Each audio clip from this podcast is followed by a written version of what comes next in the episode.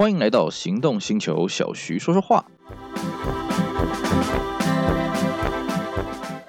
大家好，我是 Celsius，今天我们来跟各位聊一聊车中之王劳斯莱斯 Rolls Royce。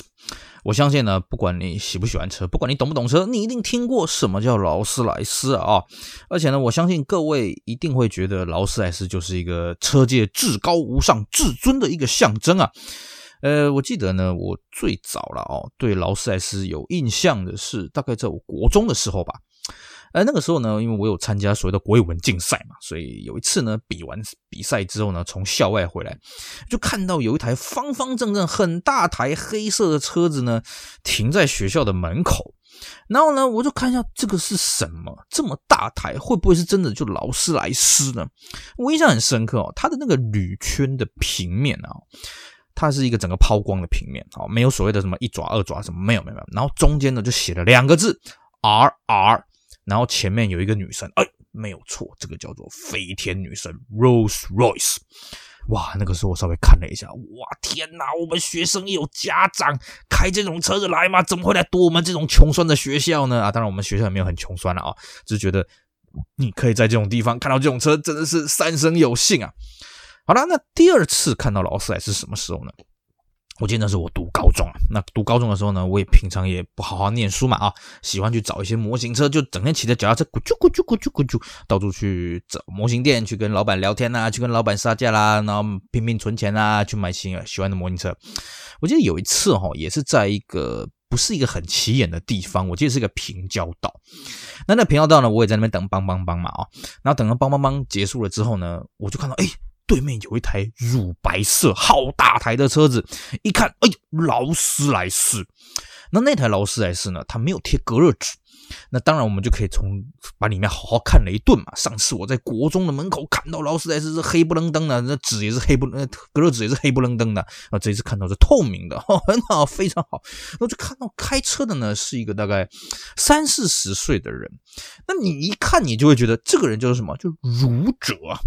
你就看到他穿的那种中山装啊，然后呢，这个戴着一一个小帽子，然后呢，正襟危坐啊，哦，开着这个车，气定神闲，一看就知道这是一个世家，这个知书达理的世家了啊、哦，给人的感觉了啊，事实上是不是这样，我也不知道了啊。然后就觉得啊、这种人开劳斯莱斯刚刚好啊，哇，这种车真是气度非凡呐、我记得啊，以前在看这个汽车杂志的时候。他们都说劳斯莱斯是车中的极品，是车中的艺术品。哎，什么叫艺术品呢？等到自己年纪比较大了之后呢，开始去接触这个劳斯莱斯有关的一些事情，甚至有接触到劳斯莱斯的车主，他们就跟我讲：“嗯，这个东西是艺术品。”呃，怎么讲呢？他说：“嗯，因为这个东西不能天天用。”啊，举个例子啊，你今天呢去买了一个明代的青花瓷的这个这个古董啊，这个艺术品，你会拿来插花供佛吗？不会嘛，对不对？你会把这个花瓶拿来实际使用吗？不太会嘛，顶多就是给人家看，你看那个明代青花瓷，明代青花瓷，明代青花瓷，拿来炫耀而已嘛，对不对？他说：“劳斯莱斯差不多就是这样子吧。你想要天天开，你得问看看车子愿不愿意呢啊！毕竟这个车是艺术品，要小心的呵护它。”啊，这么讲呢，大家这心里就有数了了啊。不过不得不承认了，这个劳斯莱斯，你一看到这个车子，这气势啊，不得了啊！尤其是这个内装啊，香味扑鼻，让人家这个这个这个回味再三了啊。当然了，这个小弟我们是属于这个这个社会的这个低收入户的群族群了啊，呃，这个收入也不高了啊，这个所以也不敢说可以买得起这种车子啊。不过呢。因为一些缘分的关系呢，我也接触到有一次的这个购买的经验。但是我要强调啊，不是我在买劳斯莱斯啊。如果今天我这个财力买劳斯莱斯，我就不在这边录节目给各位了啊。没有了，开玩笑了啊。呃，我记得啊是这样的啊，这个身边有一个坏朋友啊，他他们家需要买一台劳斯莱斯。那各位一定会说啊，需要买劳斯莱斯？什么叫做需要买？一般来说，买劳斯莱斯应该是想要买吧？啊，不不不，还真不是。他们家真的有需要买劳斯莱斯，为什么呢？呃，我们之前节目有跟各位讲了，就是说，这个在我们的日常生活，我们现在社会生活啊，人没到车先到啊。他们家的工作的性质啊，他们家产业的性质，真的有必要去买一台全新的劳斯莱斯给客人看哦，那至于做哪一行呢？各位就自己去想象了啊。那么那一次呢，他就找我一起去看劳斯莱斯。那那个时候呢，其实台湾 已经有这个总代理了啊，这个不像之前呢啊，就总代理若有若无的，存在感很薄弱了啊。那我们一进去里面呢，当然，哎，各位要知道啊，如果你只是一个普通人的话，你是进不去劳斯莱斯展示间的。为什么？因为就我了解，他们的展示间基本上是锁门的啊。他会先打量你一下啊，门台前前台接待的呢，他会先打量你一下，你来干什么的？你是不是真的是有要买车的？然后才会放你进来。好了，那进去了之后呢，就觉得哦，当然装潢很高级了啊，车子很典雅什么的。然后呢，这个我记得啊，这个展示间的车子都摆一个“请勿试坐”。呃，这个东西呢，可能有一点，各位可能会觉得有点刺眼，可能有点争议啦。不过，我要为这个总代理讲两句公道话了啊、哦。毕竟这个车子很贵啊，那它的皮革什么的非常的细致啊。你如果真的一个不小心去把它刮花了，把它刮得怎么样了？我想他也不一定要你买单呐。但是问题就是说，你造成的这个损害真的是非常的大。哦，所以呢，他这个请勿乘坐，他当然也不是说啊，你要买劳斯莱斯，你一律不准给我进来，一律不准给我试坐，不是啦，是他要挡掉一些你真的是来做好玩的，真的是来看好玩的人，避免这个损害的产生啊。那么我们就进去里面看了，大概了解了一下啊，这个车子大概是怎么样啊。那当然，我们那时候锁定的是那个入门的 Ghost 的长轴版。那 Ghost 的这个车子呢，我们在一般杂志上面看嘛，啊，它的建议售价好像是啊两千四百万吧，长轴的，我记得那个时候的售价两千四百万啊，这对我们这种升斗小民来讲，大概是十辈子累积的财富才有办法买吧。然后呢，这个车子也很好玩啊，它基本上都是全刻制的，它可以克制到什么程度呢？哎，真的是。言语难以形容啊！你从车色到内装到木头到皮革到裁缝啊，什么东都可以这个选择，选到你真的是眼花缭乱。那当然，这个接待人员也跟我们讲了啊，诶，这几年呢，因为有电脑的关系哦，所以呢，客户可以自己回去慢慢玩。那早年没有电脑的时候呢，就很麻烦哦，大家要开始不断的讨论啊，不断的切磋琢磨。那当然，各位会 care，就是说，那所谓的价格呢？哇，这个价格呢，就不是所谓的我们一般可以理解的。我们从车色来说了啊，我记得那时候去看的时候，他跟我说：“哎，我们劳斯莱斯这个车色，我们这个故事的车色哈，分成三种，三种车色是哪三种车色哦？一个是我们的标准漆，嗯，了解啊，一种是我们的选配漆。”嗯，可以理解嘛，对不对？我们就算是买双 B，也有一些要加价选配的颜色嘛。你买头塔也有一些是要这个日本订购的颜色嘛。哦，这个我们都可以理解。那第三种是什么？第三种是别款车的选配漆啊。比方说像我们是买 Ghost 嘛，哦，想买 Ghost，那你可以去选配 Phantom 的选配颜色。哦，有这三种。然后呢，这个后来呢，这个接待人员还说，其实还有第四种。第四种是什么呢？你自己指定的颜色啊，比方说，我喜欢我这个包包啊，我要这个包包的颜色，OK，你去调，好，这是第四种颜色。那价格呢？好，我们来讲一讲。呃，第一种颜色，我们的标准色呢，不好意思，每种颜色的价格不一样啊。标准色还要加价？没错，我记得我们那年去看的时候啊，他说，哎，没关系，先生，这个我们今年的白色不用加价。白色加价，那我说那标准的黑色呢？哦，标准的黑色大概加个二十万就有了。哦，天哪，一台车我要选个标准颜色还要加价？哎，是的，这就是我们劳斯莱斯。那我说，哎，那如果是选配的这些颜色，哦，这选配颜色就不一定了哈，这个大概是四十万到八十万不等。那我说，那如果我选配这个 Phantom 的颜色呢？啊，那 Phantom 的颜色呢？那可能就是百万起跳，哦，百万起跳。那我说，那第四种我自己指定啊，那个就是原厂来报价了啊。那他就跟我们介绍说，之前呢有一个贵妇啊选配了一种非常特别的一个颜色啊。他说呢，这个颜色呢，这个后来他们去报价报起来，这个当然说好几百万，他说没有到千万了。我说哇天哪，有人愿意花这种钱去选配这种颜色呢？这时候接待人员跟我讲，哎呀，您可别这么讲啊，我们还有第五种等级的颜色。哇塞，你有完没完啊？呃，第五种等级是什么颜色呢？啊，第五种等级很简单啊，也是你指定的颜色，但是你把这个颜色买断，也就是说呢，没有任何人可以选，只有你或者你授权的人才可以选。